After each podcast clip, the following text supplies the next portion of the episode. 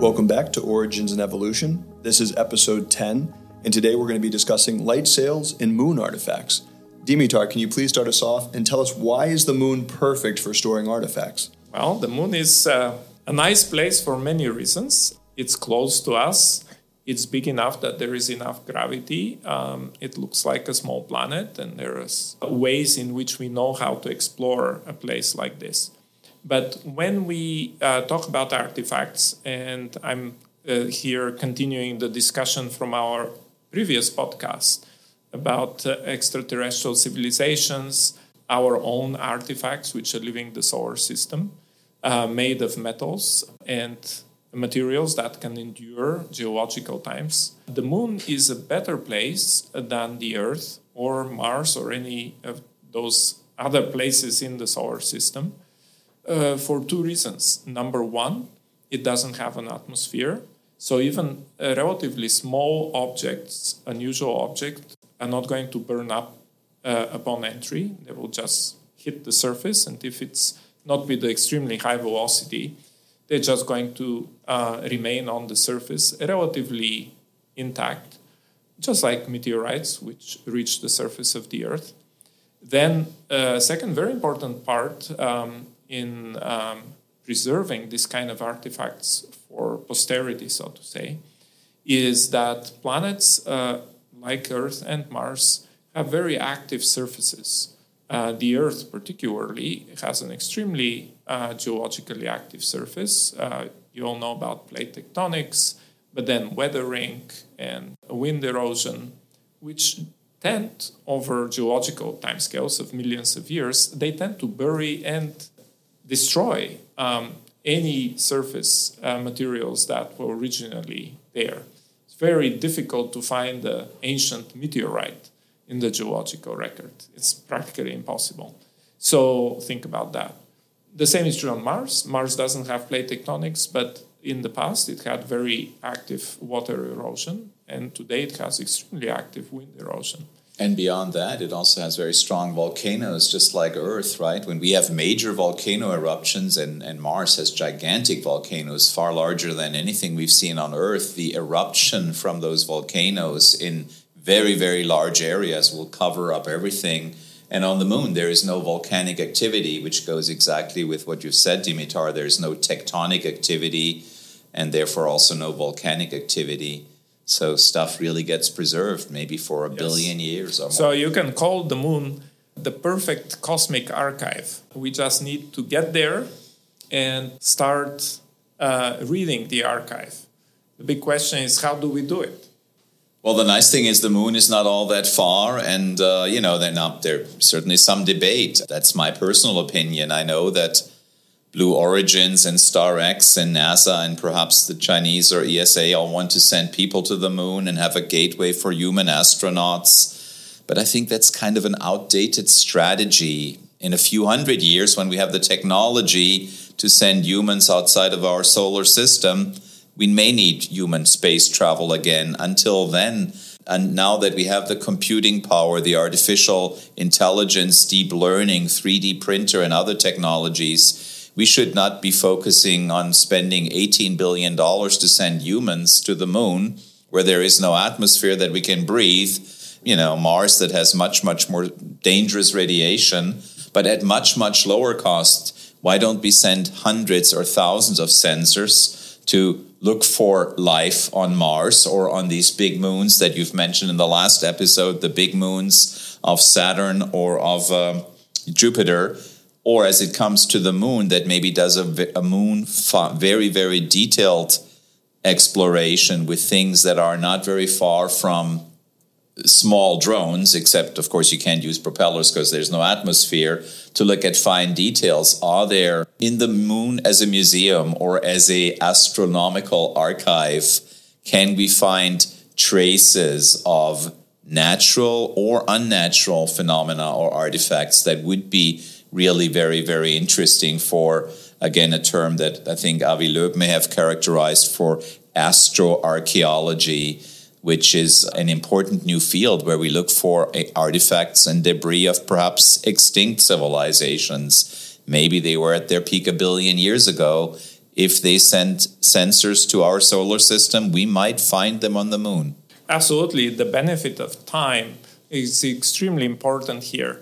Uh, my father was an archaeologist back in Bulgaria. And uh, I remember how valuable it was for them to find multiple strata in the archaeological record, so to say, in places in which they had been habitation for many different occasions, and these were very rich. So why is that? Is because you get more over a period of time. And that is the problem with searching for all of these natural or uh, technological artifacts on the earth. You just, the record gets erased all the time. While on the moon, uh, you have the benefit of almost 4 billion years of accumulation and archiving, if you will. Without, Without wind, dust, volcanic eruptions, exactly. erosion, exactly. it's absolutely amazing. So and no tectonic we, activity, yeah. nothing gets pulled back to the center of the earth. And can we do it with robots? Absolutely. Now, of course, I want to be a tourist on the moon. Come on, Frank. Okay. We should, we should sign up for Carnival cruises on the moon. But that's, but, an, that's an $18 billion ticket. Uh, imagine yeah. what we could do with just 1 billion if we send lots and lots of robots to the, to yes, the moon exactly. to explore and we have. it in fine detail? And we have. We have the technology to do that. Uh, there have been a lot of uh, recent projects which flew very close to the surface of the moon and surveyed it. We have very good, inexpensive sensors to do X-ray uh, spectroscopy, uh, we can discover, you know, a lot of those artifacts, map the surface, uh, discover a lot of the places where we want to then have something uh, as a rover, which will go and explore them close up. So this is all something which will benefit not only the exploration of the moon, but the exploration of asteroids and comets in the near future. And uh, frankly, there is a lot that we can gain, humanity can gain from that. Not only, of course, the very exciting prospect of discovering technological artifacts, but let me give you a couple of examples. We here on the Earth do not know what the Earth looked like as a planet between four and a half and four billion years ago. All the rocks which are that old have been destroyed by the plate tectonics. And the only chance we can actually find that part of the geological record, you know, of the planet Earth, our own planet, is to find those pieces as Earth meteorites that have fallen on the surface of the Earth, of the moon. Uh, we know that they're there because we have moon meteorites, lots of them, which are on the surface of the Earth from impacts which hit the moon, they here on the Earth. In fact, we have many Martian meteorites. Impacts on Mars, eventually, some material ends up on the surface of the Earth. Reciprocally, you have the same on the moon. So those rocks from that mystery period in the Earth history are preserved for us, fully preserved on the moon.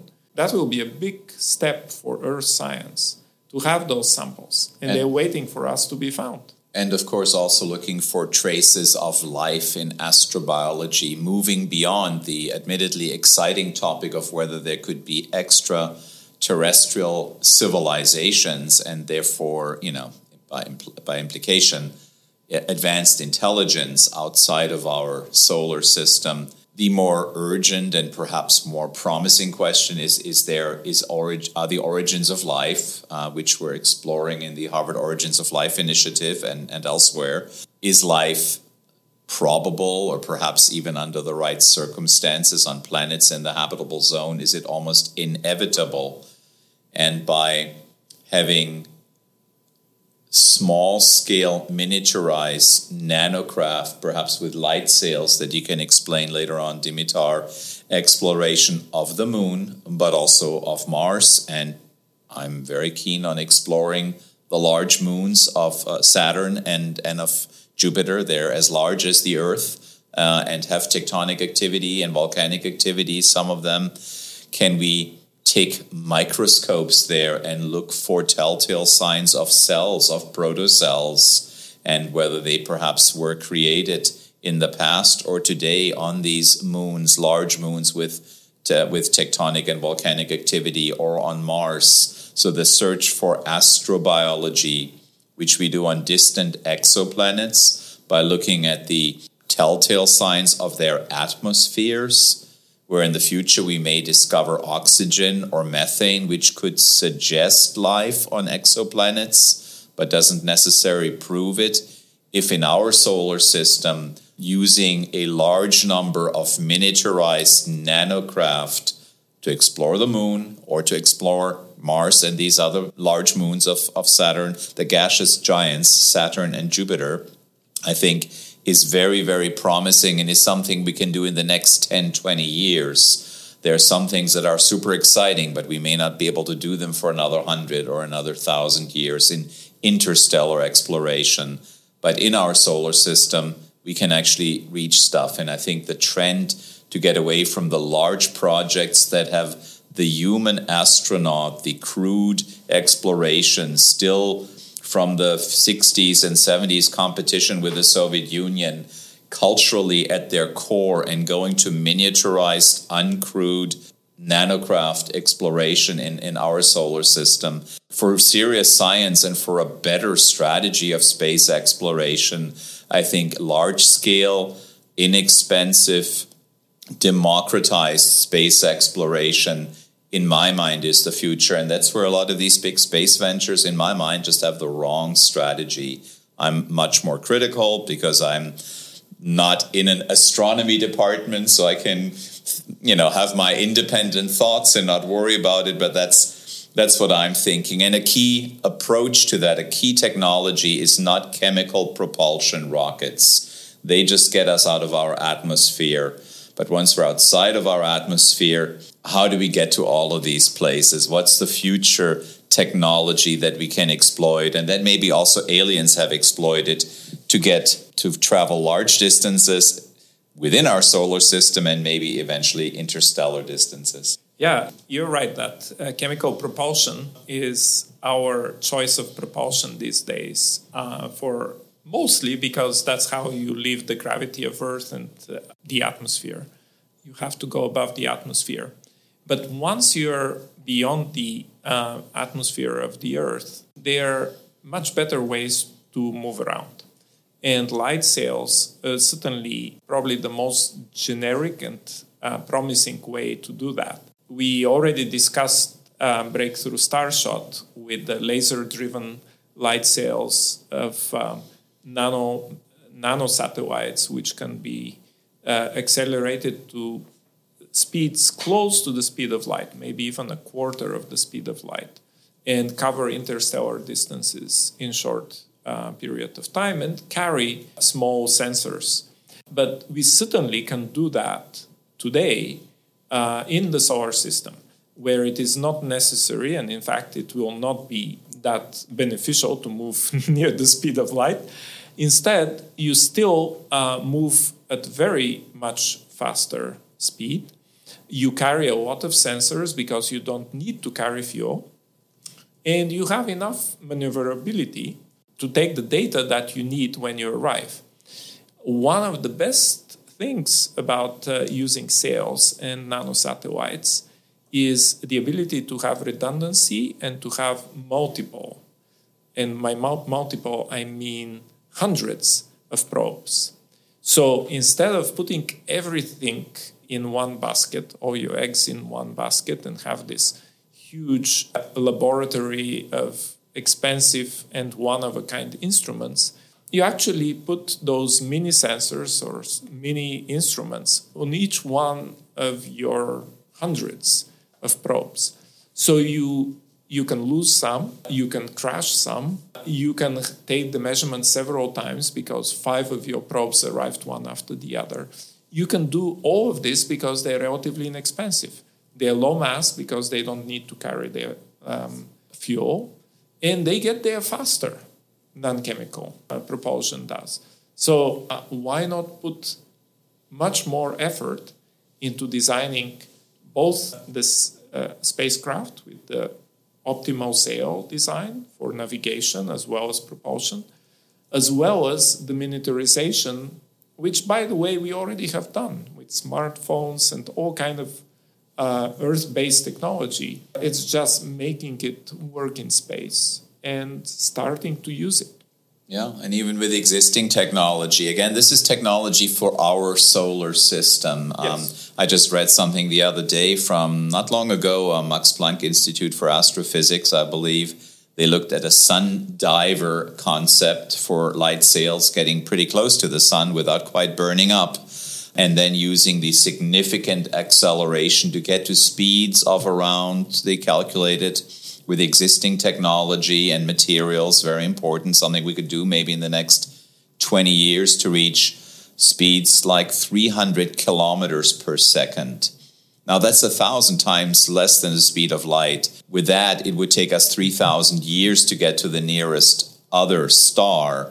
So, that's not the interstellar exploration technology because 3,000 years is too long for us to wait for data, plus who knows wh- whether anybody's around to receive it in 3,000 years. But, but to look at things in our solar system in a much more efficient way and with a miniaturized, uncrewed, multiple sensors for redundancy, for risk mitigation. That's just, in my opinion, and, and Dimitar shares some of that, the much better strategy for space exploration for the next 100 years, perhaps, in our solar system.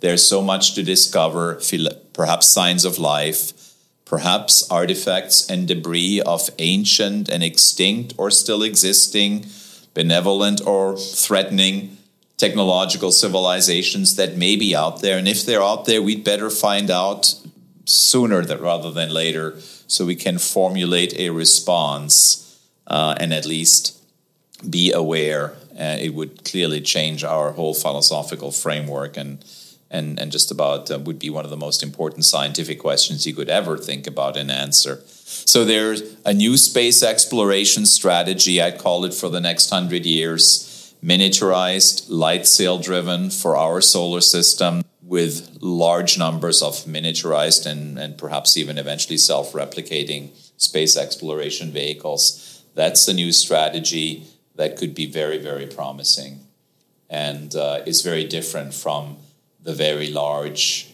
a base on the moon, a base on Mars that would be very, very dangerous for the astronauts because of the extremely dangerous radiation on Mars that we discussed in a prior episode. And, and quite honestly, perhaps somewhat not so useful on the moon, except it would be a fun trip, Dimitar. And, and if it is feasible, I will join you because that's going to be the best Disney ride I've ever taken. Um, but, but scientifically, it's not that, that that crucial for people, for for humans to get back to the moon. We should have hundreds of sensors to get to the moon and to Mars, and to the our outer solar system.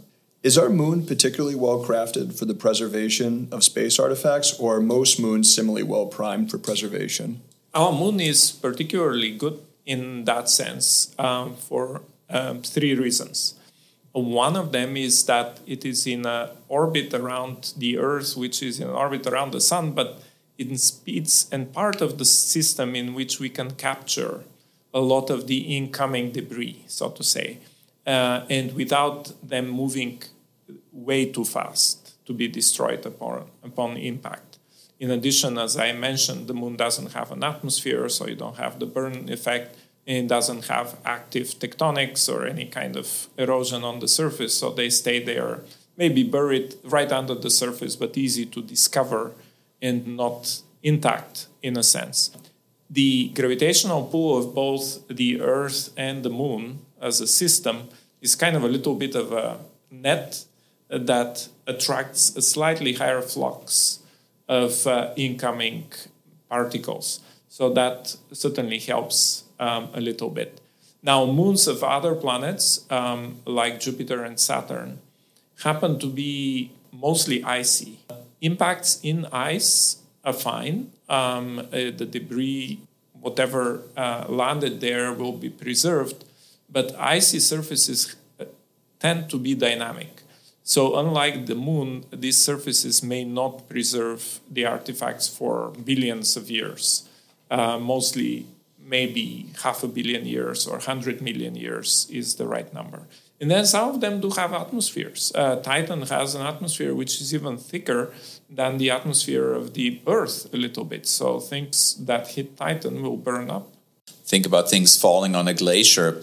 initially they're at the surface of the glacier, but over time they'll sink into the ice, especially if you give it millions of years. So it probably mostly vanishes, and, and, and some moons, beyond having an atmosphere, have volcanic activity. Every time you have volcanic eruptions, it tends to cover up anything that may have landed or, or, or, or fallen there accidentally. So our moon is a bit of a special case. We may have the best museum for the last four billion years of archaeological, absolutely. If, if astronomical was, yeah. preservation. If, if I was to rate uh, all the bodies in the solar system, and that includes Mercury, which is a little bit like the moon, you know, and it's not active on the surface, doesn't have an atmosphere, but Mercury is too close to the sun. Uh, so the moon wins. The moon is on the top of that list.